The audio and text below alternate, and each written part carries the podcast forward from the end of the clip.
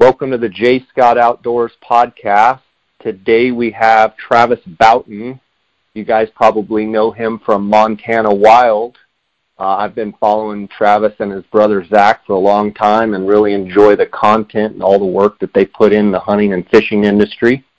Uh, I've recently been watching Travis's uh, page on Instagram and getting a real kick out of watching the passion uh, that, that he has for hunting and fishing and seeing that uh, shift a little bit to uh, another part, another adventure, and that is he's got a uh, buildingbozeman.com and he's been remodeling and, and getting into real estate and renting, uh, getting some residential rentals and some VRBOs. And so Travis and I were just talking before the podcast. We have a lot in common with real estate and the love of hunting and fishing. Uh, Travis, I've admired your work for a long time. It's great to have you on the podcast. Seems like it's been three years or so since I've had you and Zach on. It's going to be great to talk to you uh, tonight, and uh, looking forward to it. How you doing, man? Yeah, thanks for having me. Um, I'm doing well. Staying plenty busy. Busy, huh? yeah. It it seems like uh, every uh, Instagram story or post, you know, you're up to your elbow in paint or or uh, you got lots of elbow grease going. Tell us what's going on uh, up there with buildingbozeman.com. Yeah, uh, well, so buildingbozeman.com's our website for it's actually my wife and myself, a construction company that we run here in Bozeman, Montana. And we also have recently dived into real estate and long-term rentals and vacation rentals. So Building Bozeman right now is just our pretty much just our construction website, and then we will have a website for our vacation rentals down the road. So it leads me to all kinds of questions. Um, let's let's back up just a second. I did a little bit of a brief intro. Uh, you and your brother have Montana Wild, uh, which you guys put out uh, and have for many many years put out incredible uh, fishing, fly fishing content, uh, hunting content. Uh, you guys are in Montana. Why don't we start kind of at the beginning? Talk a little bit uh, for maybe those people that aren't familiar with you and Montana Wild. Let's kind of build that background of hunting and fishing, and then and then I'm I'm so pumped to get into the real estate stuff with you as well. So why don't you kind of start at the beginning, give a kind of a brief overview of uh, how you guys got going with Montana Wild. Yeah, so Montana Wild is it's a brand, but it's also we're a media company. Uh, we started back in 2013ish, uh, and it really was just a, a blog to start that was just documenting our passion for hunting and fishing. Um, we shot a bunch of media content, photos, videos, your typical uh, beginner rookie GoPro videos to start and just documented a lot of our experiences and it, it grew from there while we were in college to a full-on media business um, where we did everything from social media marketing um, to just photography, uh, contracts with all sorts of hunting and fishing companies. Um, then we also started doing a bunch of merchandise and that part of our company ended up taking about basically 50% of our company was just a brand of selling merchandise um, and shipping that merchandise. And so it's, it's gone from 2013 till about now. And um, you guys have had some amazing films out there. Um, we, we got some questions in from Instagram. I put some questions out, and some people want to know what your favorite films are, and we can get to that later. Um, yeah. But you know, I feel like you guys' style. Uh, I remember from a prior podcast with you guys, you guys were you know skiers, snowboarders. You know, you kind of came from that background. Uh, I'm, I'm sure you had an influence, you know, Warren Miller type influence, where um, you know, kind of edgy um, just just cool content. Can you talk a little bit about uh, some of your filming style and your presentation and you know editing style uh, somewhat with those films? Sure. Yeah. So all of our inspiration was definitely from the action sports realm. So a lot of ski, snowboard films. If you are familiar, yeah, I mean Warren Miller was definitely an inspiration, but we were more into the new, younger generation, like Level One Productions, Poor Boyz Productions, uh, a bunch of just up and coming, kind of the younger generation around probably early 2000s. And that was definitely where we found all of our inspiration going into our hunting and fishing films to start. Uh, there really wasn't much out there around 2011 that would get you basically excited and pumped up for the upcoming either fishing season or your hunting season. Uh, and so we just kind of took a lot of that inspiration from skiing and snowboard films and kind of tried to carry that over into the hunting and fishing realm. And that was kind of where we grew from there. Do you think it's easier to kind of capture that vibe for hunting films, or do you think it's easier for the fly fishing films to kind of catch that, you know, catchy, get you pumped up vibe that that you guys do so well? Oh, definitely fishing. You can uh, why, why you can at that? least well, it's just with fishing you at least have a chance to set up a shot that you have in your mind. Uh, you know, you can see a fish rising, get in the perfect position with the right angle that you're, you know, able to set up, um, and then have someone cast where you're all ready to go. Where hunting is very random, unexpected. You don't really know what's going to happen, and so it's very hard to predict and know what the outcome is of your film. Yeah, it's it's that's well put. I think um, you know, one of the things that I like so much about the fishing films is you feel like you're like literally in the boat with you guys or on the bank and you you know it's you can just feel the anticipation you know you film the fish and he's rising and you know you guys are kind of you can just tell you're into it you make the cast you hook it you guys are all going nuts i mean it's kind of yeah. hard to recreate that sometimes in a hunting situation because you can go days and days and days and never get that right, you know, bull coming through the trees or, you know, that we would all love to be able to go, oh, I hope that elk walks right through that, you know, stand of Quakies and then he circles around and gets the wind and comes in behind you and it's like, mm, that didn't make a very good film. Oh, absolutely. Yeah. Yeah. And it's, like you said, it, it sometimes it you don't see an animal for you know two or three days, and that makes it pretty difficult uh, to shoot a film, especially if you only have about six days or four days to get it done. Now, you guys grew up uh, in western Montana, and uh, kind of in that Missoula area, um, and then you recently, in the last couple of years, moved to Bozeman. Talk a little bit about uh, the the move, the transition, and um, you know, the, maybe the differences there between kind of the western Montana and then kind of that Bozeman area. Yeah, so Missoula was actually where I ended up going to college. Um, Zach did as well. Zach's my brother, and um, we really were pretty uh, happy with living in Missoula, even though it's kind of known as a hippie town. And we had always wanted to move to Bozeman at some point, and Zach actually lived here way, way back when he went to Bozeman for a couple years and was just a ski bum. Um, but we didn't really have a good reason to go to Bozeman, and it was nice because it seems like all of the very serious hardcore hunters live in Bozeman. So when you're competing on public lands for hunting spots, you're honestly dealing with some of the best hunters in the state. Whereas in Missoula, I mean, we could go to any trailhead, and if you see one truck, it's a busy day. Whereas in Bozeman, if you go to the trailhead and you see three or three to five trucks, uh, that's still going to be a great day. Otherwise, um, the norm is kind of just a jam-packed trailhead at first light. So we actually ended up moving to Bozeman because of my brother's girlfriend, of all things. And since we could work from anywhere we wanted to at the time. Uh, it was just kind of a, a no-brainer to go check out Bozeman and just see what all the hype was about and just have kind of a new a new place to explore, new rivers to fish, new mountains to hike, and at the very least, you know, we can move back if we didn't like it. So obviously you've been there a while and you've gotten married yourself and building Bozeman.com yeah. and getting some rentals and real estate. Uh, sounds like you like it. Compare the the fishing, you know, the rivers.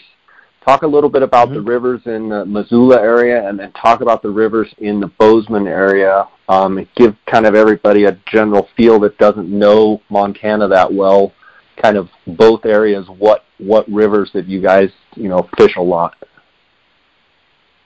Yeah, I would say um, Missoula has a a wide variety of rivers, everything from you know small uh, small creek fishing uh, to you know your your big rivers like the Clark Fork, um, or the I mean the Missouri's still pretty close there, uh, and then you also have a lot more just pristine mountain creeks um, that you know tend to hold a lot of cutthroat, a lot of your native fish. Um, Bozeman still has that, but a lot more tailwaters and um, just more pressure in general yeah. around Bozeman. So the fishing, so like the Clark Fork, the Blackfoot, um, the Bitterroot, Bitterroot. that was those were all kind of rivers around Missoula, and, and what you have the Yellowstone, yep. the Gal. What are the rivers around Bozeman? Yeah, Bozeman, we got the Yellowstone, um, the Gallatin, the Madison, the Jefferson. Um, I mean, then we it just kind of goes out from there in the Big Hole, um, Beaverhead.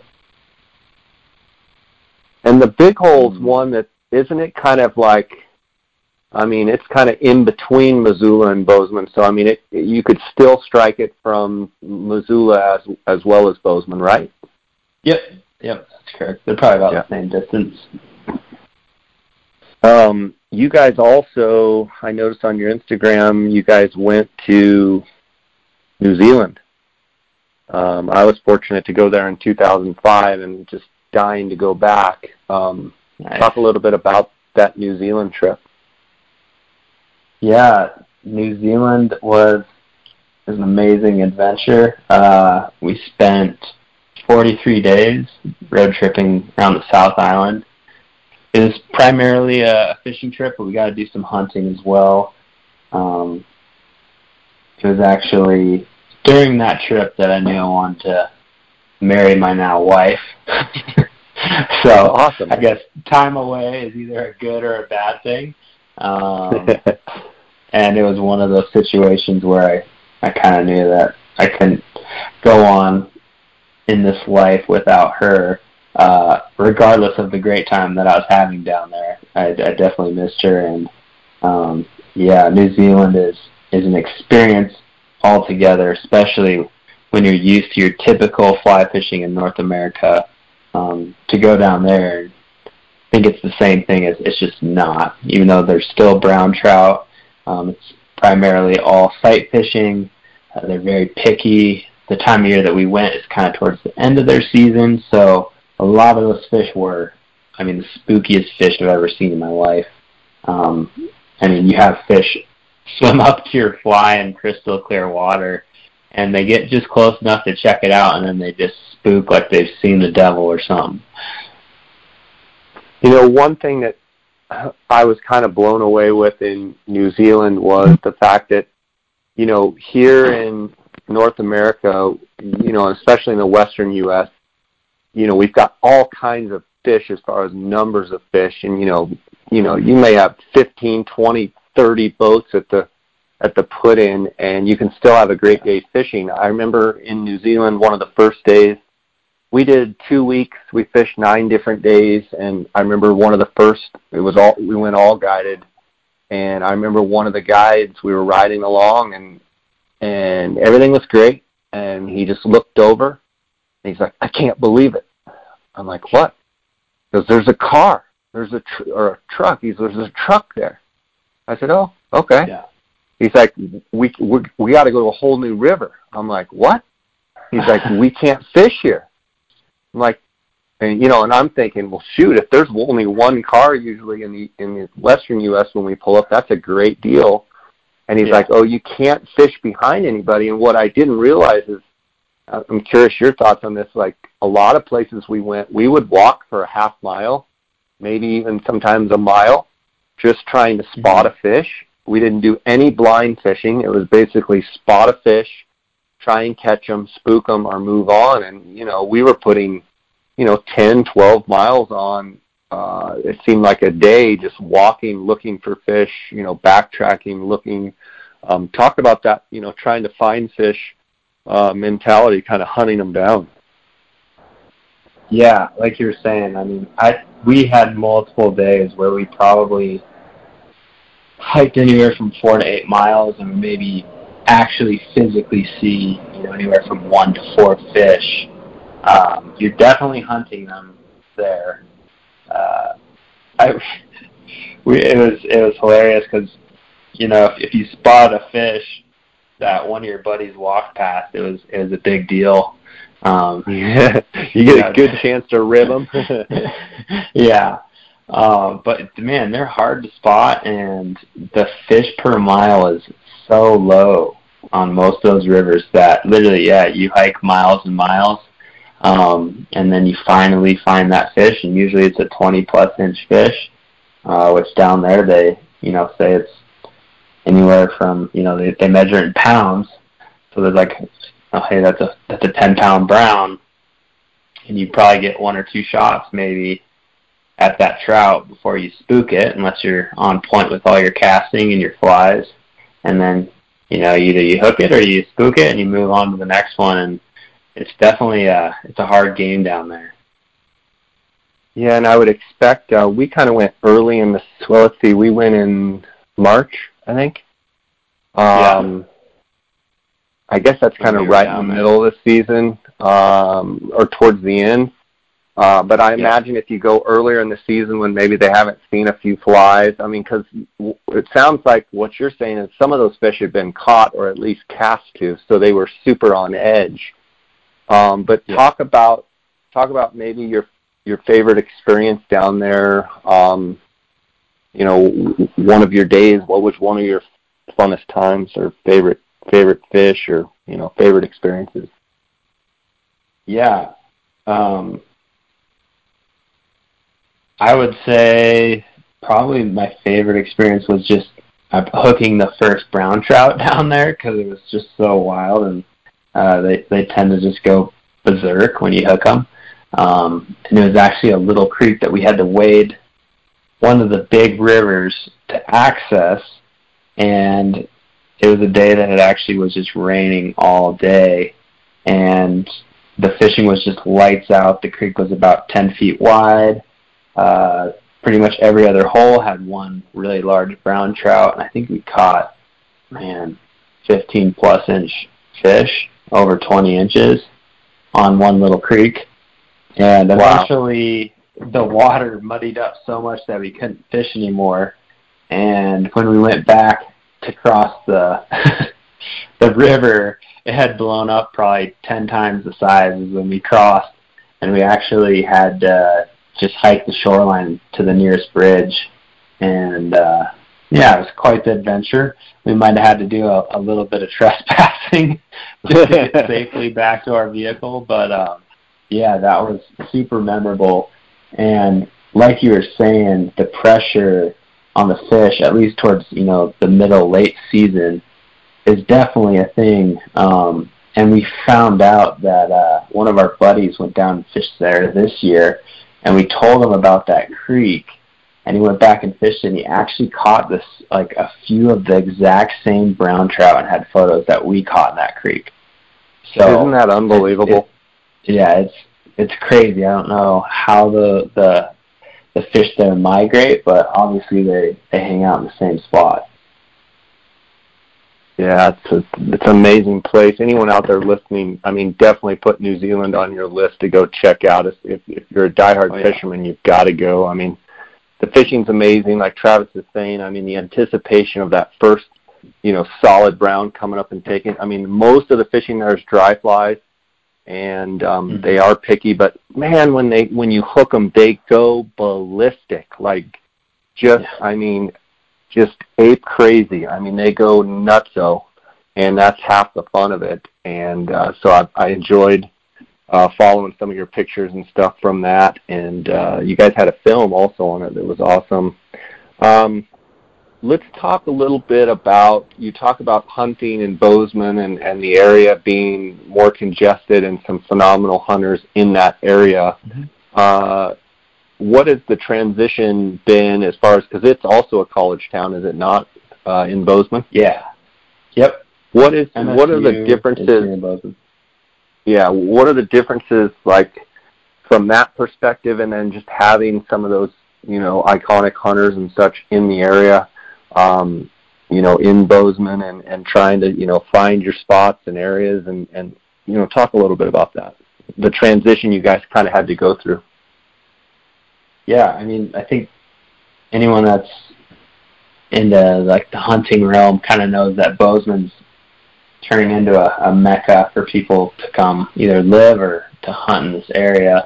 Uh, we definitely have a lot of people in the industry per se. Um, and just in general, Bozeman is a very active, a very athletic, outdoorsy town where there's just a lot of top athletes that live here from rock climbing to mountain biking to trail running to whatever it may be, any sort of outdoor sports.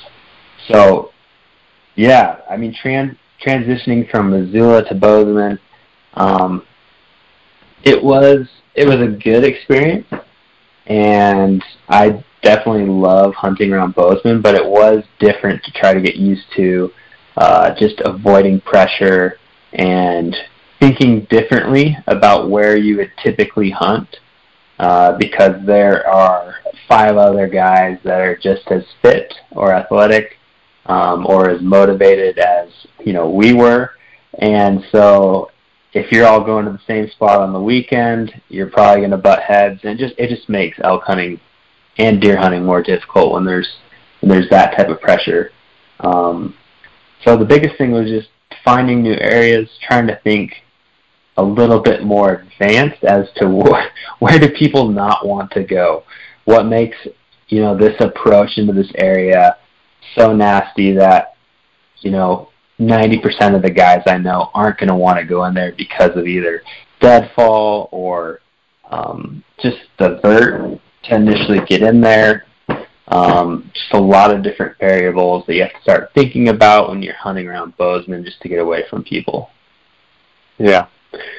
Uh, as far as far as the fishing in that area, would you say? I mean, is the fishing every bit as good as what you guys witnessed in you know that Missoula area, or do you actually think the fishing is is better in the Bozeman area?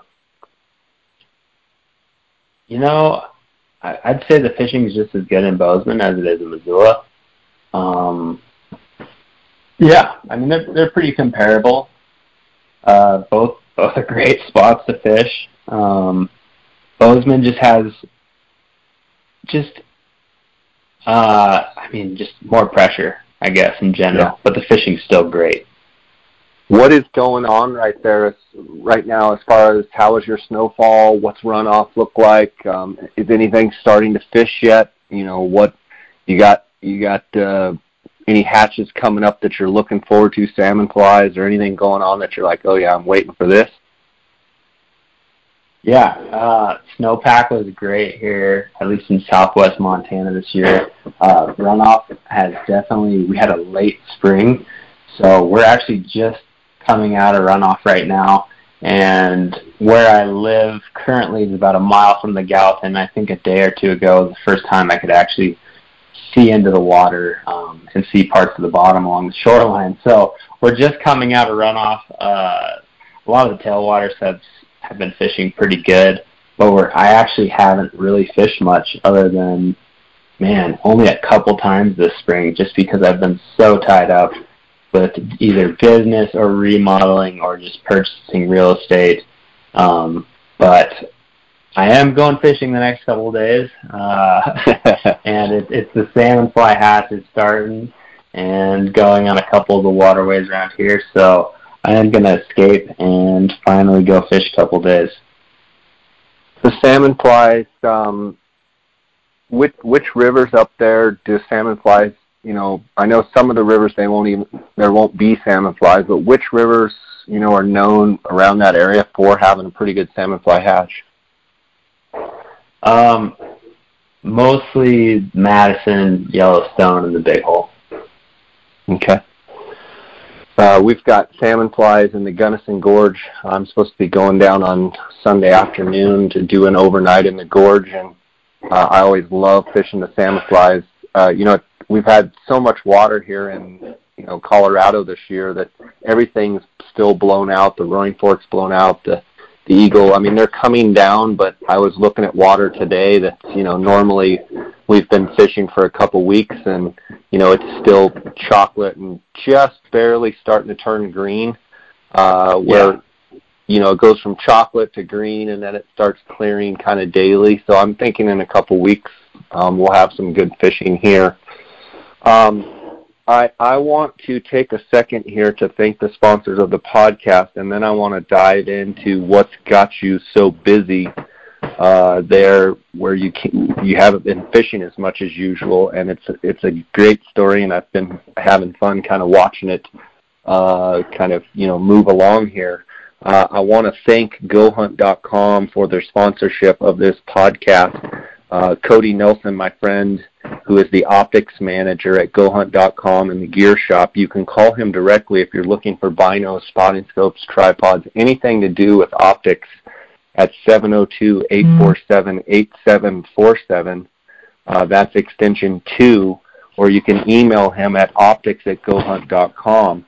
Uh, there's a special promotion going on right now uh, for this upcoming month of July, uh, and that is if you use the JScott19 promo code, uh, you're going to be entered into a $1,000 Go Hunt Gear Shop uh, giveaway. So if you spend $12 in the gear shop, you get 12 entries. If you spend $2,500 in the gear shop, you get 2,500 entries. So someone's going to win that uh, $1,000 gift card. I want to thank um, GoHunt.com for their sponsorship. I also want to thank KUIU that's K-U-I-U, KUIU Ultralight Hunting. Uh, you can find out more about KUIU. Go to KUIU, that's K-U-I-U dot com.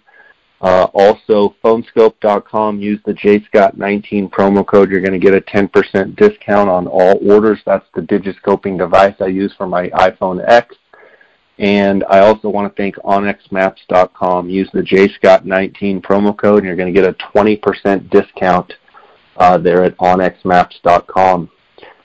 All right, Travis. So let's dive into when you made the transition mentally to wanting to get more focused on uh, real estate, construction, and you know, kind of how it's taken a good focus and a good por- portion of your time. So you know, kind of start at the beginning and walk us through kind of how maybe your first you know, first idea, first deal, you know, how it all started? Well, I got married. That's a start. That and yeah. how how old were you when you got married, and how old are you now? Um, Just to give some context. I got married when I was 29, so I haven't even been married a year, but I'm 30 now. So I got married okay. last August. Okay, um, so you're just I, still I a young, it, strapping pup here. Yeah, I feel like I'm getting older. But yeah, I, and in, in the scheme of things, 30 is still really young. Um, yeah. But yeah, it was it was when I was dating my wife uh, prior to marriage that real estate started to hit more on my map. And honestly, before that, I really didn't have. I mean, I never really thought that much about real estate. Um, nor did I ever really think that I could afford to buy a house. Um, I was pretty much just strictly focused on hunting and fishing in the outdoors. Um, and so it hasn't been until the last couple of years that I've really uh, started to dive into the real estate realm. Okay. And so when did you know that it was possible? And what made you realize that it was possible? Yeah, so kind of a, a little bit of um, a backstory on this.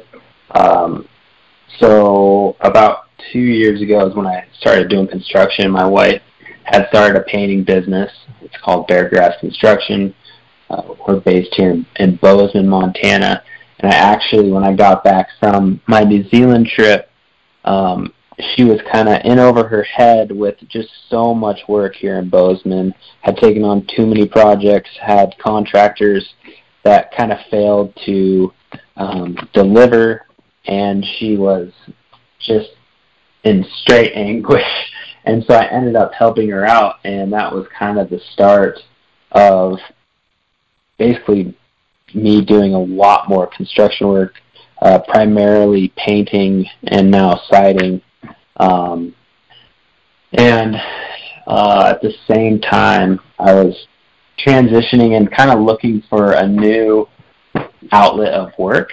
Um, Montana Wild's been great, but just doing business, I mean, doing business with your family or your brother, it, it does make it very difficult in t- at times. And we kind of had different goals, and all the way leading up until you know my wedding, we had always lived together, always worked together. We were full time, doing it day in and day out. And for me, just I mean, it's a change of priorities once you get married. Uh, for me personally, it's it's God first, then my family, and then everything else kind of presumes after that. And so, just the whole big decision of getting married was a huge change, and a lot of uh, just learning and maturity uh, for myself. Um, and so, when I did commit myself to my wife, you know, I had to make that a priority and in order to do that, I couldn't pursue Montana Wild full time because it was, you know, if if we, you know, pitch a project to a company, it's a two week project that I'm super passionate about. Um, I can't expect, you know, my partner Zach to take those two weeks off, and it was vice versa for myself. So if, if Zach pitched a project that he was super passionate about, we got the job, and it's a you know a, two week trip to Alaska I can't commit myself to that now being married um, with a short notice.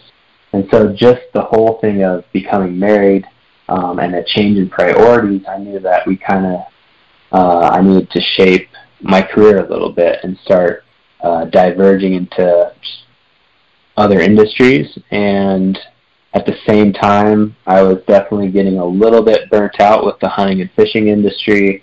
Um, and kind of was looking for a break. And also, it's very difficult. I mean, it's just very difficult to make decent money doing media work strictly uh, in the hunting and fishing realm. So just all those variables combined to where uh, I just started pursuing some other careers. Uh, one of those was construction, and Bozeman is literally blowing up uh, there's so many jobs for construction. It wasn't hard to find work. The work pays extremely well. And there's something to be said about building something with your hands and seeing the final product that everyone should experience at some point. Uh, it's definitely rewarding. It's not the most, uh, you know, it's not like a, uh, you don't feel like it's a, a job that people look up to necessarily, but I definitely have a huge respect for people that do construction and work with their hands every single day because it's definitely very physically demanding. Um, and so just working construction, that kind of led me in the direction of pursuing real estate. And there's a podcast called Bigger Pockets. Uh, yep. I highly recommend it to anyone that is thinking about investing in real estate or just wants more information about it. Um, and also, I was big on Dave Ramsey before that and just getting out of debt and kind of setting yourself up uh, to retire down the road. And so a combination of those two just led me to, yeah, pursuing real estate, getting out of debt, getting my finances in line, and getting on a budget, which if you ask a good majority of people out there, I'd say probably 70% of the people out there have never set a budget for themselves. And that was a huge thing for myself as far as um, just saving money for a home. Um, and a budget can just do big things over a short period of time for you. Absolutely. Um, there's there's so much there that that I want to dive into uh, something that I just listening to you talk, it sounds like the relationship with your wife and her having a real passion and, and you know interest in painting and construction and having Beargrass construction, it sounds like it was an easy transition almost for you to help her out, which then kind of created, uh, you know, that that little morsel of you know to, of, of a seed to be planted of oh this is awesome. It's there's so much that's new to me but it's a challenge. I like what i see. There's plenty of work here. So it's almost like there was a perfect chain of events there, not to mention the fact that the real estate market in you know in general in the United States is awesome, but in Bozeman, you know, it's just a thriving city. Um, did you almost feel like you just dove in, but that there was so much work that it, you know, it didn't feel like work. It was all new, and it, you know, you you just dove into a new passion. Yeah, I mean, I think anytime you start something new, uh, it's exciting and you're learning so much and it's it's a new challenge every single day that that's definitely addicting um, i wouldn't say that working construction that we're you know like passionate about working construction but i do think that there's a lot of benefits and good things that revolve around having a construction job and working for yourself and setting your own schedule. Um, and for us, you know, I, I don't think we'll do construction forever, but definitely ties in extremely well for what we want to do down the road with um, real estate um, and just being able to give back more in our community. And don't you think too? I mean, as you mature and as you, you know, you get married, you you know, you you start getting grounded, so to speak, as far as you know, you're putting down roots, and not that you weren't before, but you know, it's a, it's a maturity level. I mean, I've gone through it too, and then you start trying to look at your life and saying, you know, what do I want to do? You know, how do I want to provide for my family? And then here's an opportunity to take this construction, uh, painting, siding, you know, side business, and then there's a, and then you realize, wow, I can take the stuff that I learned and now I can buy my own real estate and take what we've learned. And one thing I've enjoyed watching on your Instagram is watching you guys like get dirty, you know, paint all over you and you know, I saw one thing where it looked like you had a leak in something and you know, it's not all glamorous. I mean, it I I have oh, no. you know, rental properties and we've talked about uh, on other podcasts, I've talked about my real estate journey, and one of the things when you kind of get to where you can see the light of the at the end of the tunnel, in other words, I bought rentals that needed to be fixed up, needed to be rehabbed, where I could buy it at a lower price, but I was willing to, you know, get subcontractor friends that I knew to, you know, do the electric electrical stuff, do the plumbing stuff, you know, get new flooring, new toilets, new carpet um, and it's been fun watching you guys kind of document that journey. Um, and let's talk about uh, you know your first property uh, that you guys you know you know had your eye on and decided to buy and rent out, uh, whether that went you know long-term rental or if it went VRBO. Talk a little bit about that first one and the feelings kind of you ha- that you had about buying that and how how that all worked out. So yeah, our, our first property um, was definitely a struggle. Uh, neither my wife or myself have ever purchased uh, real estate, and just going from you know trying to get the financing to trying to even find uh, a deal in Bozeman or the Gallatin Valley is extremely difficult right now, uh, and you have to definitely be creative uh, if you want, you know, in in quotes, a good deal. Uh, if you're just buying a single family home and you just want to live somewhere and pay a mortgage, uh, I mean, obviously that's easy. Uh, you just pick something in your price range and hope it's something that you like. But for us, we wanted to find something that, uh, well, I guess in simple terms, we didn't want to pay our mortgage. We wanted uh, someone to pay it for us, uh, just through all the knowledge we had done. So with us working construction, we knew that you know, we have a lot of the skills to either, you know, convert a single family home into a, uh, a duplex or uh, we were looking at a lot of homes where we could do an ADU, which is basically a single unit above a garage that we could rent out. And we had been looking probably for about, oh man, four or five months, and we found a fourplex and a single family home. Uh, the single family home we actually put an offer in on, uh, had it accepted. Um, and the whole reason we wanted to purchase that house is it was a good price. It had a walkout basement. basement. We could literally put a door at the bottom of the staircase going down to the basement, and we would have had a three bedroom, two bath upstairs, and a three bed, one bath downstairs, where we could either vacation rental or long term rent out half the house basically without ever having to see the other person. Um, mm-hmm. And we ran into some issues with the HOA. Uh, we actually had permission to convert the basement into another unit from the current president of the HOA, but the risk that we ran was once that person left the HOA in that neighborhood, um, that that could potentially change down the road, and we'd be stuck with a house much too big for ourselves and not that additional income coming in. So we were able to get out of that deal, and then instantly we went and put an offer in on this fourplex that we were actually extremely surprised was still on the market and was the best deal on the multifamily that we had seen over the last you know four months. Um, we got the financing, uh, the whole process from when we got our offer accepted to close was uh, oh man, it's just a headache trying to learn everything, get your financing in line, and uh, just to do all of your due diligence beforehand to know that you're not going to have surprises or some crazy expenses that basically just put you under.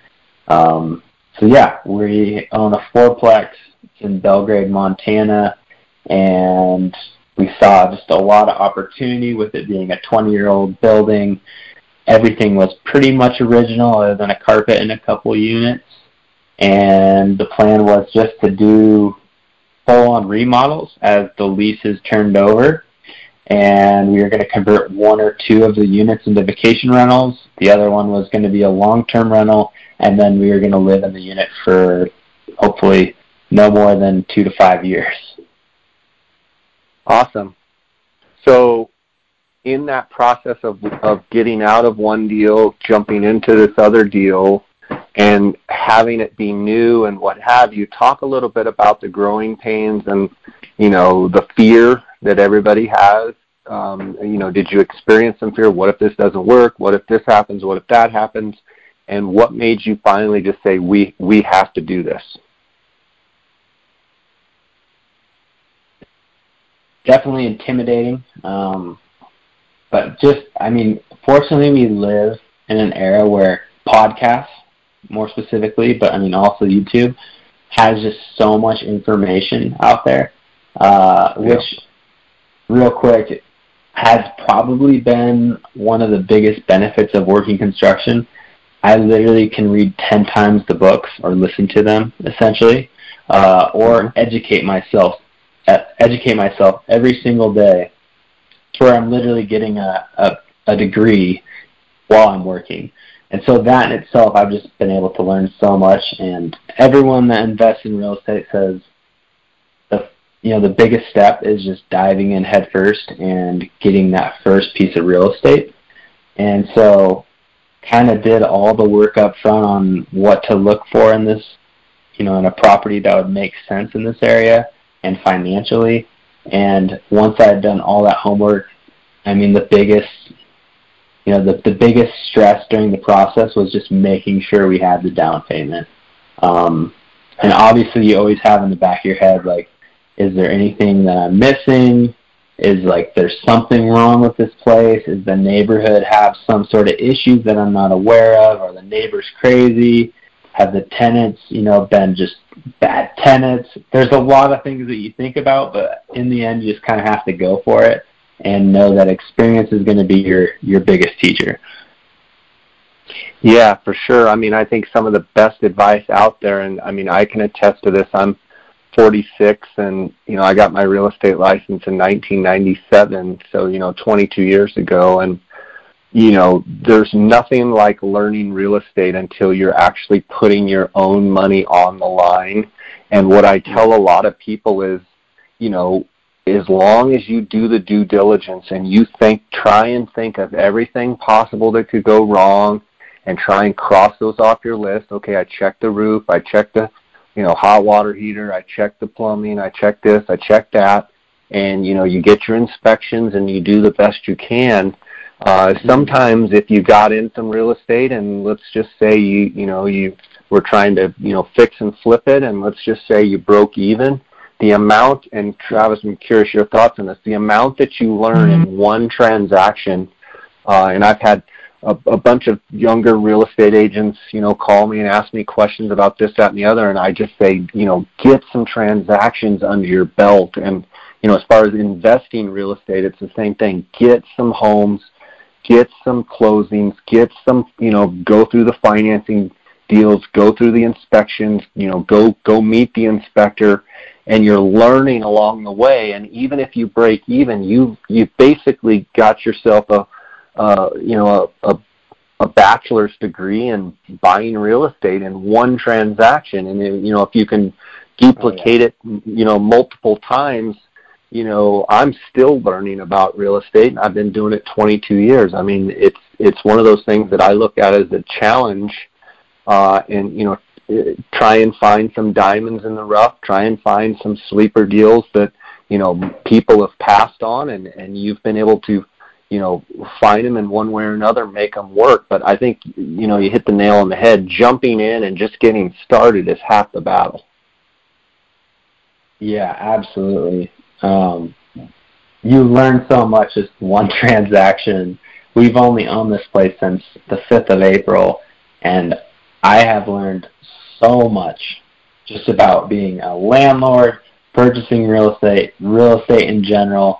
Um, so it's been it's been a great experience. It's been a lot of work, uh, but definitely super happy that we purchased the place, got the first one under wrap and uh, in the works. And yeah, I mean, we had uh, a boiler. So our boiler went out within the first two weeks of owning this place. And so I had to Welcome to the world of real estate, right? yeah. Like no issues whatsoever, you know, with the boiler until, you know, you purchase the place. And that actually seems to be pretty common is when someone purchases the place, something goes wrong. Um yeah. so that was a little bit of a, a scary start just to owning just because it was like, hey, we just dropped all this money on a down payment um, you know, you're going into it hoping things are smooth, and then you instantly have to drop, you know, another lump sum of money to see if it's fixed because tenants are already calling you and texting you saying their heat is out. So yeah, yeah, it's it's it's yeah. fixed now, so it should be good hopefully for like another 20 years. Yeah, and you know, one of the things I'll add to what you're saying is so, you know, you're basically finding a deal, you're finding a fourplex, you're you're scrounging up the money to put down the down payment, you know, whether it's 10%, 20%, 30%, whatever it is, whatever your down payment is, and then you're going with the method of let's let the rental income pay for this place. So whether you do a 15 or a 30 year mortgage, you know, in 15 years, uh, if you do a 15 year, they're going to basically not hand you over the keys because you already own it, but they're basically going to hand you a slip and say, congratulations, those other people have just paid your mortgage, now you own it. Or if it's a 30-year deal, yeah. in 30 years that will be yours free and clear. And, you know, you have the option to sell it or you'll have the option to have, you know, the passive income. And that's one thing, you know, I've learned with the rental properties that I have that, that I like so much about – rental properties is the fact that if you can come up with a down payment and you're not planning on selling the property and you're looking at it a long-term deal, there's really not a ton of downside. Yes, your boiler could go out and you're going to have to, you know, not buy as many flies or not go on that trip to New Zealand. Uh, but, you know, long term, when you can get that thing paid off and have that money coming in every month and you know instead of it going to a mortgage it's going straight into your pocket. That's what i i highly encourage anyone out there. Um, yes the real estate market ha, uh, you know has been going strong for you know nine years. Uh, yes we're probably getting at the higher end of the you know the price spectrum. But if you have a long term outlook and you have enough money to put a down payment and you know you know get your first rental property uh, and let the tenant pay your payment. Uh, and and you know, I think Travis, I'll, I'll ask you this. I think so many people get caught up on in positive cash flow, where they yeah. they run the numbers of the mortgage payment, they run the numbers of the you know the rental, they they run the numbers of trying to keep you know a month's supply of you know um, reserves in case you have vacancies or what have you. Um, but it all boils down to someone else paying that payment. And I, I, I just think that that's such a strong way to build wealth uh, as well as experience. Yeah, no, I would agree with you. I mean, obviously, cash flow is what you're shooting for. Um, but even if you were, you know, if your first purchase of a home you know, as a duplex or a place where, you know, there's a lot of people in Bozeman my age now that are, you know, vacation renting a room in their house just to help out with the mortgage. Um, I mean, I think the biggest thing is if you can get into a, a residence and have someone at least cover your mortgage, I mean, cover it. Just to yep. have that first deal under your belt and to go through that experience, yep. totally worth it. Um, yeah, I mean, Exactly. That's that's what I, I didn't add in there. I basically was saying if you don't have to make a thousand dollars a month or four thousand dollars a month, it's great, or three hundred and thirty-three dollars a month, whatever it comes out to. But sometimes if you just cover your mortgage and it's a wash, but you look at, at a thirty-year spectrum, you know, Travis, you're 30 years old. When you're 60, that place will be 100% free and clear. Mm-hmm. And if you did a 15 year mortgage and when you're 45, that place will be 100% free and clear. So, you know, obviously, probably in 15 years or 30 years, you're not going to be living in one of the parts of the fourplex. You'll have four levels of income coming in. And, um, I mean, that's how you do it. I think a lot of people try and make too sweetheart of a deal and they've been told, well, you've got to have positive cash flow well, how about just getting your payment covered where maybe you can live in half of it and, and the other half and it covers your payment. Now you have a free place to live. And then you start looking mm-hmm. for, you know, saving money and trying to buy your next real estate deal. Oh yeah, absolutely. And like you're saying, you know, we're probably pretty close to the top in the real estate market right now. And, you know, some people are saying it's going to crash, but who really knows? Um, it definitely has been kind of on our mind. And one of the huge perks of investing in a place where you can either rent it out after you've moved, like moved on, or if you have other places so like a duplex or a fourplex where you can rent out portions of that place, is if the market does crash, the actual hit to rentals is probably only 10 to 20 percent of the rent that you're getting. So say you're getting a thousand bucks a month, say it drops down to 800. As long as you can still make your mortgage payments, it's not going to hurt you. Not to mention, so many people are probably going to lose their houses in a in a you know real estate crash, and they're going to need places to rent. So rentals are pretty safe regardless of the market, and obviously, I mean, you would like it to go up and get appreciation, which you will if you you know long term up and, and go through the roller coaster um, so as long as you have that mindset, I mean, rentals are pretty dang safe as long as you, you do your research and you understand and are willing to learn. Yeah, and and the reality is you only lose if you sell. So as long and and you know you talk about rental you know rental rates dropping 10 or 20 percent.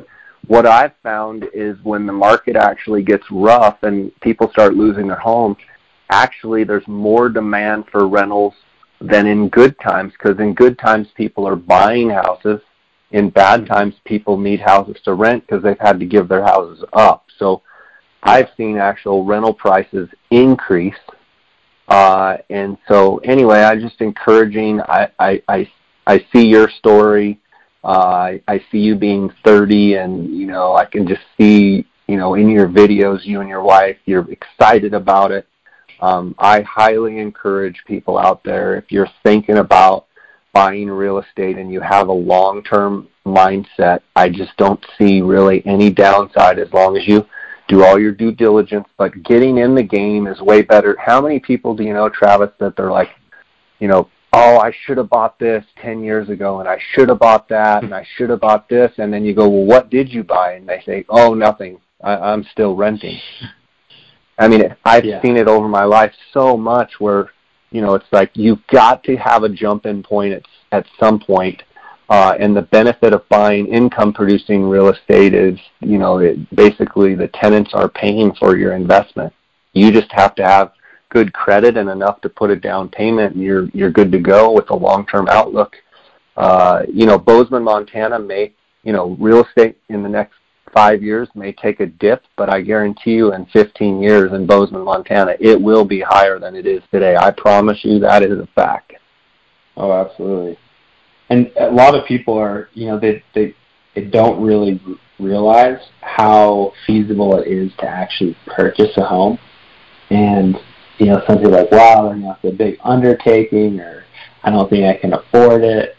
And that's really where doing the research and figuring out, you know, I mean, there's FHA loans where you can literally put like 3.5 percent down. Yeah. yeah. Yeah. And which is not very much. I mean, a lot of people on, in general, with like their wages, if they go on a budget for a couple years, they get out of debt. I mean, that's a pretty reasonable, I think, a pretty reasonable thing for most people. I mean, obviously, credit score and who you deal with financially to get your loan um, depends on the outcome. But I mean, if you think about it, uh, the risk is pretty low. Um, yeah. If you put 3.5 percent, say you put 30,000 down between you and your wife. I mean, the worst that can happen is you're out that 30,000 down the road. Um, it's really not that big of a risk if you look at the actual, like all of the benefits of getting into that property. Um, and man, rent around here, I mean, you're lucky if you're spending under twelve hundred a month, which I mean that's over twelve grand a year that you're just spending on rent every year. So how many years you it's just gone? Like I want to pull the trigger and and you know invest in real estate or at least get started. I wish I would have got started a long time ago, um, knowing what I know now. And I mean, some people, you know, they don't want to put in the work or be a landlord, and that's understandable.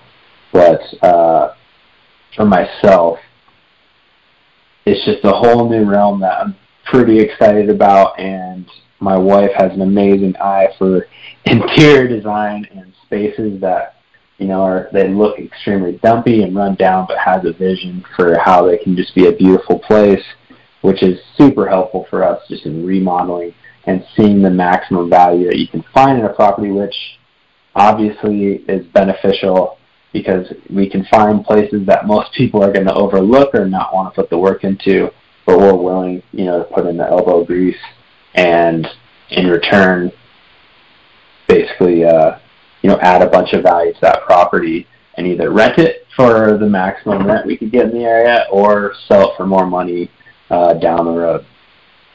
Yep, this is great stuff. Awesome stuff.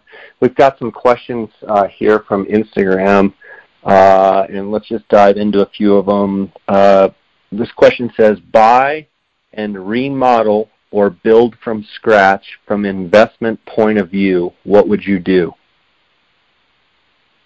I think it completely depends on your knowledge of building and the real estate market in your area. So for us right now, it doesn't make sense to build, at least with my knowledge and my financial situation. Uh, in Bozeman right now, just to even get building permits and to get underway, it's about a year out.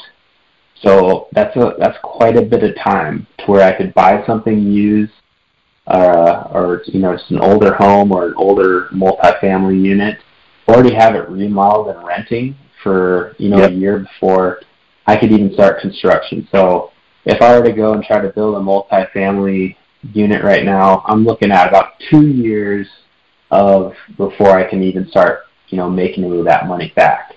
Uh, which to me, that's a lot more intimidating. And so for me, yeah. it's not new construction. Um, but if it's, you know, in your area, it might be completely different. Uh, land is really, really expensive in Bozeman, especially lots that are zoned for multifamily. So uh, building just doesn't make sense in our area for me personally. Yeah, and I would agree with that as as well, especially with people to get buying their first pieces of real estate. I highly recommend find find those you know ones that you need to come in and you know bang out all the tile. You need to take the popcorn off the ceilings. You probably don't even know what popcorn is, but uh, you know, in, in Arizona, they built a lot of roofs or a lot of ceilings. You know, that they spray in the popcorn. You come in, yeah. you know, pull the popcorn off the ceilings. You know, it, it, one thing I'll say is the a bunch of the rentals that I bought, like if I take my wife there, like we don't want to live in that particular house. But one thing I learned from my dad a long time ago is he's like, hey, there's a house for everybody out there. Just because you don't want to live particularly in that house or maybe that neighborhood or maybe that area or what have you, and just because you know you may want to spend fifteen hundred dollars in rent and this one you can buy and rent it out for eight hundred there's always someone that will want to live in there it, you don't necessarily i think people get romantic with things they have to buy it has to be a certain you know in the gated mm-hmm. community and has to be this that or the other i think the exact opposite i want to find those places where you know good solid neighborhoods but you know, maybe a little bit lower income. Maybe you can slide in there and, you know, do some elbow grease work and, you know, you know, spend 200 grand on a house and, and, uh, you know, maybe, uh, you know, put 25 or 30,000 into it and, you know, all of a sudden it's a $300,000 house because no one wanted to mess with the, you know, the, the dirty showers and the dirty closets and you know the carpet that smelled. I mean, you can go in there and rip that stuff out. So I would definitely say to this question, uh, I would definitely go with Travis and go with some of the older real estate uh, rather than new, especially in the rental market. Uh, and certainly, if you were going to try and buy it and flip it, I would I would go to the older real estate. Another question have you or anyone you know had better experience as a host on VRBO versus Airbnb? That's a great question for you, Travis. What are you hearing about uh, uh, a better experience with VRBO versus Airbnb? Yeah, so we've only had our vacation rental up and running since middle to late May, but in that last, you know, month, almost month and a half, uh, Airbnb by far has been 100% of our bookings, and we've booked almost every single day. So I really only have experience with Airbnb because that's where all my bookings have been from, even though we are on uh, HomeAway, which is VRBO, and Airbnb. Um, but from what I've been hearing is Airbnb is on the uprise and VRBO, VRBO, excuse me, or HomeAway is kind of starting to fade away. I'm not sure why that is. Um, I do know that HomeAway charges a little bit more as far as fees, um, but Airbnb by far has been much more beneficial to us. Travis, one question to follow up on that. Um, I've actually bought my first. I always just say the word VRBO or vacation rental. I'm going to try and rent it. Yeah. Uh, short term versus long term. When you were looking at uh, you know, the rental prices and what have you, what made you go uh, from doing a, you know, long-term rental, say a 12-month rental, uh, to doing a higher price per night and doing a short-term rental? What, you know, kind of what were the thoughts on that? Yeah, so for us, um, just having stayed at vacation rentals quite a bit over the past, you know, four or five years, just traveling, um, we definitely know that there's quite a bit of benefit to a vacation rental over someone that wants to stay, you know, at a hotel. especially if you have a kitchen or just a unique layout or a unique area. Um, and so, just for us knowing um, the area and doing our research, uh, that so in Bozeman city limits, there's restrictions on vacation rentals, which is more costly, and it also limits how many vacation rentals can be in our area. Where we're at in Belgrade, we're actually outside city limits, so there's no restrictions, and we don't have to pay any additional, you know, city permits to be a vacation rental. So for us here, we were like, hey, this is awesome. We don't have to do any permitting. We don't have any additional costs. Uh, the biggest thing is furnishing the place. And you know the worst thing that can happen with trying a vacation rental is it doesn't work out, and we have to sell everything in the unit. Um, we knew that we could make, you know, what we would get per month on a long-term rental. So for us, just trying it was the biggest thing, and we are going to live in a unit in the same fourplex where we can literally walk right next door if there's any issues or if we need to clean the place. So for us, it was just a no-brainer. Hey, let's try this and see how much we can get per month, and it's been lights out. So mind blowing. definitely, yeah, definitely happy that we did the vacation rental route, and we're probably going to convert another one of our units into a vacation rental just because at least the demand in our area has been really high and surprisingly our location has more benefits than I anticipated. Yeah, that's awesome. A uh, couple things to note, like Travis said, uh, with the short-term rentals, the vacation rentals, uh, different municipalities, cities, what have you, HOAs, uh, different subdivisions have restrictions. You do need to check. You that is part of your due diligence when you are buying uh, some some residential uh, rental properties is do they allow short-term rentals? Uh, so make sure you check on that. Uh, but one of the things that I was looking at with the short-term rental is it seems as though uh, you know in, in Arizona we obviously have the summer months where we have you know really really hot temperatures, and you guys might see the same thing in the winter where you know yes you got the ski area there, but um, it actually I think will have less wear and tear on the unit because it's almost like people come in and stay in a hotel. They're there for two or three nights and then they're gone.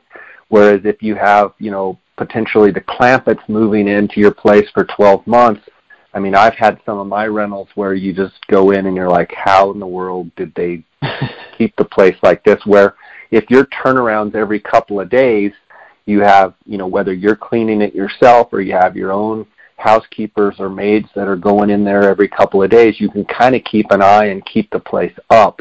If you go a, a 12 month period, or some of my tenants have been in for seven, eight years, you know, if you don't do your yearly inspections, you literally could come in and they could be, you know, having a meth lab there and you would never know because you haven't been there for five years. I think that's another benefit for those short term rentals is um, you know, your turnaround, your you know, whether you're cleaning it yourself or have someone doing it, they can tell you, hey, this this you know carpet's getting worn here. You need to fix this up. Da da da da da. And you can kind of keep an eye on your place.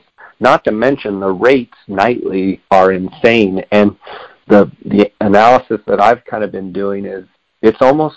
I mean, it's one and a half times, if not higher, in some circumstances of you know areas of gross rentals for the year and and when you look at the net, I mean, it's it's more money. It, it it right now it is more money. Yeah, no, absolutely, and like you were saying, it it. I mean, obviously, if you have a, a vacation rental that's a super nice lodge on a lake, the people might be hanging out in your unit most of the day. Uh, yeah. But yeah, for our particular situation, they want to come visit the Gallatin Valley. They want a, a nice place to basically crash at night or to make dinner um, and maybe some coffee and breakfast in the morning. But for the most part, they're coming here to visit the Gallatin Valley, go do things throughout most right. of the day, come back, crash, and do it all over again. So really, I mean, we don't really see our guests that much, even though we live right next door because they're, they're basically the sleeping in the morning. Yeah. Yeah. Yeah. Exactly. Good point. Good point. All right, we've got some uh, questions here. Um, shifting gears, favorite fly if you could only pick one in Montana. Favorite fly. San Juan worm. Are you serious? or are you full of bull? I mean, it works. It's not. Are you talking about? uh, you're you're- talking about just catching fish, aren't you? All right, Oh, yeah. let's back up. Let's back up. Favorite fly to fish, and then favorite fly if the money was on and you had to catch fish. Let's, so San Juan worm, if the money, the chips were down and you had a bet, you had to catch fish. Is the San Juan worm? Well, yeah. I mean, as far as like the number one to go-to fly on all rivers in Montana, if you want to catch fish, is San Juan worm. Uh, what what color? definitely not the favorite fly. what Uh, color I worm mean- would you go with? Pink. Pink's really good. Okay, Uh, what's your favorite fly to pink. fish? The favorite. What was it? What's your favorite fly to fish? Like, you know, do you have a certain fly. dry fly or a streamer? Yeah. Uh, well, favorite fly is definitely a streamer. It's called the Gandalf. Uh, it's one that I tie myself. Usually in like a gray or white. Or Is it your own tie or is it a tie that you you've copied? I mean, did you name it? It, yeah, I named it. It's but it's a combination of probably three different patterns. I'm gonna have to get me So some of those. I would call it I would call it my own, but it is stealing from three different patterns and combining into one. All right, I'm gonna have to get me some of those. Okay, what about dry fly? Favorite dry fly? Is that you're asking? Yeah. Uh, I mean, oof, a chubby, because you can fish it everything from, you know, like a, a beetle, a hopper, a salmon fly, or a stone fly. I mean, chubbies are just good in general. You like terrestrial fishing? Oh yeah, Who doesn't, right? It. Yeah. Okay. Um, what is your favorite wade fishing river, and what is your favorite float fishing river in Montana? Oh man, it's a hard one. Or give me your top couple. Wade fishing, um, probably the Blackfoot. All, all portions of the Blackfoot. Um, Okay. For floating, I've got to say either the Madison or the Clark Fork. Those are those are pretty neck and neck. Okay. Favorite film Montana Wild has made. From And your then- perspective, your fa- your favorite film. Uh, my favorite film has got to be Buck Nasty Browns. Yeah, I love that one, dude. Yeah. I love that one. As a matter of fact, I was up at the green uh, the last couple days, and I saw a Morrish mouse, Yeah. and I thought of you guys. I don't know if that's the mouse you guys were using, but I remembered that, and I thought I'm going to buy that sucker, and I'm going to try that thing out. Um, that was a that was a really cool film for sure. Yeah, it was a yellow. We were using yellow Morrish mouses Okay. for the most part. Were you using yellow for a certain reason, or just because the film could pick up the yellow or Um, the, the the camera? so we had been doing quite a bit of um, fishing at night, and so we ended up fishing mice quite a bit just around Missoula, and so we had just played around with all sorts of different colors. And just trying to make them as ridiculous as possible. Just being, you know, like, what do they eat? Is, do they actually choose a color? It's, you know, it's nighttime. Um, and so we didn't, we, I mean, they pretty much ate every single color across the board. And so we had a bunch of yellow and pink ones still tied up. And so they happen to be uh, eating yellow streamers pretty hard in that particular area. And so we were like, yeah, I mean, why not yellow mice? And they, they loved it. Okay, I got a question about that. Um, you talk about fishing at night, but have you had success fishing mice? Obviously in the film, but have you had quite a bit of success fishing mice during the day? And tell me a little bit. That's one question, and number two is kind of like fishing streamers. You just kind of come up, cast across to a to a far bank, and kind of strip back, like you know, just like you were a mouse running across the top. Uh, so definitely don't have as much success during the day fishing mice. Um, for some reason, it tends to be larger fish that feed on mice, and those larger fish tend to be uh, nocturnal fairly often.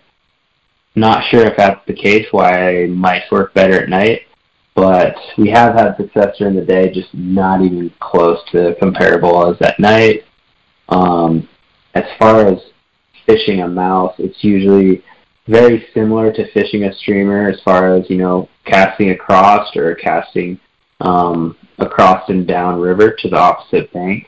And you're not necessarily stripping. It's usually like wiggling your rod to get that, you know, water disturbance, so the surface disturbance mm-hmm. from the flies, and then skating on the top, stripping it, and then slowly, you know, bringing in line. Um, I don't know even know if I'd call it stripping, but just so that it, you know, it is maintaining a, a consistent flow speed. But you kind of want it planing on top of the water, right? So you got to kind of yeah. maintain that. Is that what you're talking about? Kind of where it's skipping up on the top. Yeah. So you have the wiggle, which you know usually you know if you have the current, it's already starting to swing across. But you do have to still maintain bringing line in to keep that consistent movement across uh, the current towards you. Otherwise, okay. it'll just you know fade out if you were just to let it swing across wiggling. Yep there's some explosive takes on that Buck Nasty Browns for sure. Okay, um, yeah. if you had to choose one, and I don't know if this means choose for the rest of your life, but let's just say if you had to choose hunting or fishing for the rest of your life, would you is is there one you would choose over the other? Oh yeah, it's for sure hunting. So, um, are you kind of like me in that fishing is you love it and you're passionate about it, but it's kind of the way to pass the time until hunting season? Yeah, it's just fishing. Fishing's fun. Fishing's great. Um, there's just a greater purpose and an unknown with hunting. Um, you can. It's just you never know what to expect with hunting. You might see does all day, or you might see a you know a 200 inch buck. Um, not to mention, like your interaction with those animals is a lot more uh, adrenaline rushing than what I find with fishing. Fishing, you kind of know what to expect. Like, I'm gonna go out there, I'm gonna cast a fly, I'm gonna hook it. It's a fairly similar experience. You kind of know what to expect. With hunting, you don't know if you're gonna go out and get bluff charged by a grizzly or what the day is gonna entail, and you just get to explore a lot more country than hey, I'm stuck to this stretch of waterway, top to bottom. Um, so yeah, hunting by far. Okay. A good starter camera setup for taking outdoor pictures. I mean, the best camera to start is the one that you have. So whether that's a cell phone um, or just a point and shoot, the biggest thing is start shooting and creating content. Um, there's so many camera options these days. Uh, definitely, I would look at a lot of like the lower to middle end Sony point and shoots. Travis, um, this isn't a question, but mir- mirrorless cameras have really come a long ways. Um, have you bought into the mirrorless? Uh, I shoot both still. So I do have a Sony that's a mirrorless, and then I do have a Nikon, um, just standard DSLR. And uh, I do think that mirrorless has a lot of benefits. I don't see that going anywhere. And I do think uh, mirrorless is definitely a, great way to go. Um, I mean, a huge thing is just being able to see the exposure of how the photo is going to look through your eyepiece um, yeah, mirrorless is definitely a great way to go. Okay, here's a question. This one hits particularly home with me. Uh, what's your take? And then there, there'll be one more question after this. What's your take on wolves as to them being introduced back into the wild?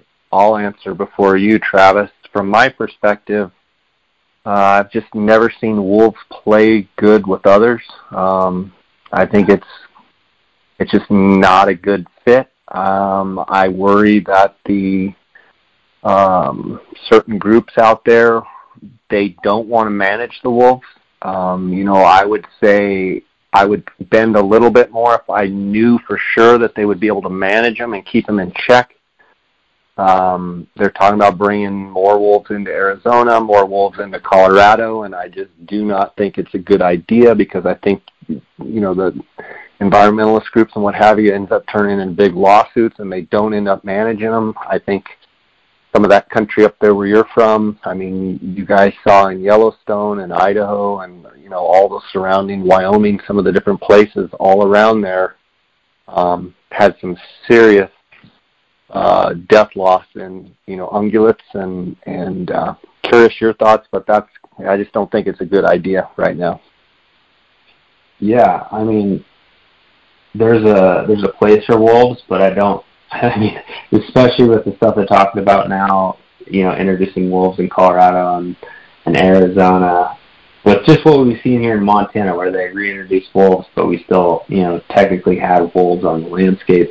Um, I mean, yeah, they just have devastating effects on the animal populations, and I mean, it's just when you, when you're talking about bringing back, you know, something like a wolf, which is very similar to a coyote. Um, I inherently think that wolves from Montana will eventually be in Colorado. Um, I don't really think there's any point in introducing them, and and starting an influx of a bunch of wolves. Uh, I mean, coyotes and wolves reproduce like crazy. It's like how many times have you heard someone try to eradicate, you know, coyotes from the landscape? It's literally impossible. I mean, it's the same thing for wolves. Uh, we could try to poison and shoot them every single day uh, in Montana. There would still be wolves here, and the people that want to reintroduce them are the people that are like, hey, I want to see wolves as I'm out driving I-90. And it's like, you don't understand the mentality behind wolves, mountain lions, whatever it may be, that they're extremely intelligent. And even though you don't see them all the time, doesn't mean they're not there. And so for us as, you know, hunters or people that spend a lot of time in the outdoors, we're really the best gauge as far as like what are wolves doing and how many are out there.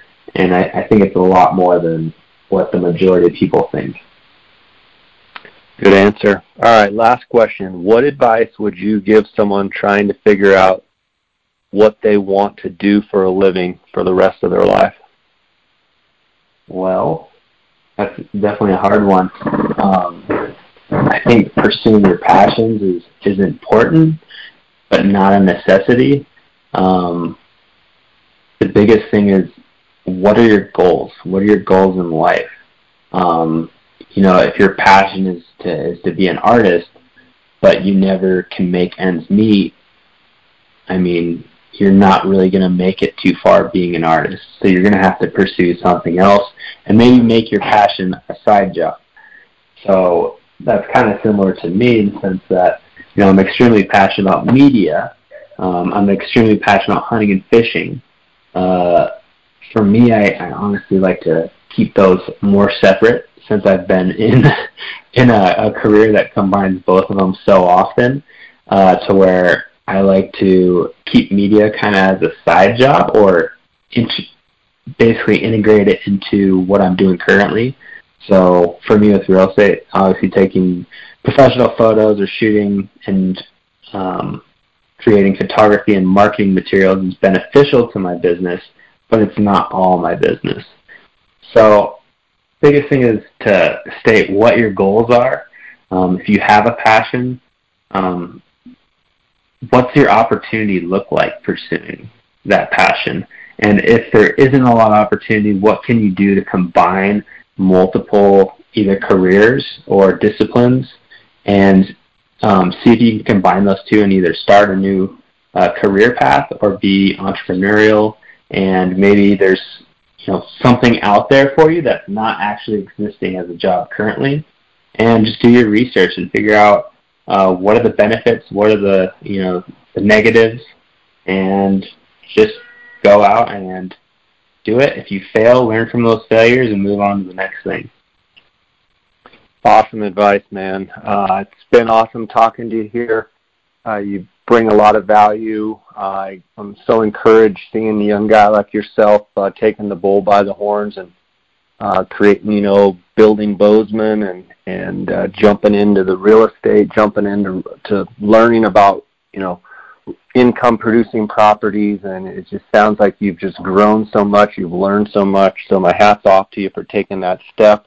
Uh, still a huge admirer of what you guys have done with Montana Wild and uh, just continue looking forward to the success that you guys will have. And tell your brother hello for me uh, and uh, congratulations. Looks like you've got a real uh, winner of a wife and and uh, just that's awesome. Uh, god bless you man. It's been uh, great spending time with you here. I still want to get up and fish with you one of these times uh, and uh, go hunting or do something but i'm going to be following along. I want to encourage the listeners to give uh, Travis a follow uh, on his Instagram, and that is at TJ Boughton. That's B O U G H T O N. I'll link it up in the show notes.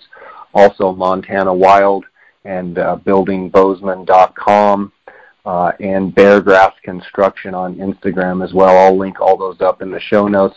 Uh, but yeah, buddy, just keep plowing, and uh, thanks for spending you know an hour and a half with us here and answering some of the listeners' questions. And uh, hopefully, this podcast will encourage other people out there to take a little bit of a leap of faith and um, you know just get out there and buy some real estate and and uh, or pursue uh, any other career that you're passionate about because uh, it's obvious Travis has taken his passion and all the, the energy that he's put into hunting and fishing, it's still there. The passion's still there, but he's been able to focus his attention on something else and building a career and, and building wealth. And it's it's awesome to see, especially in young guys. So, but you're never too old to to buy real estate, and you're never too old to try something new. Is kind of the way I look at it as well. Oh yeah, absolutely. Yeah, thanks thanks for the time, Jay. And, uh, we should chat again. All right, buddy. God bless. Take care.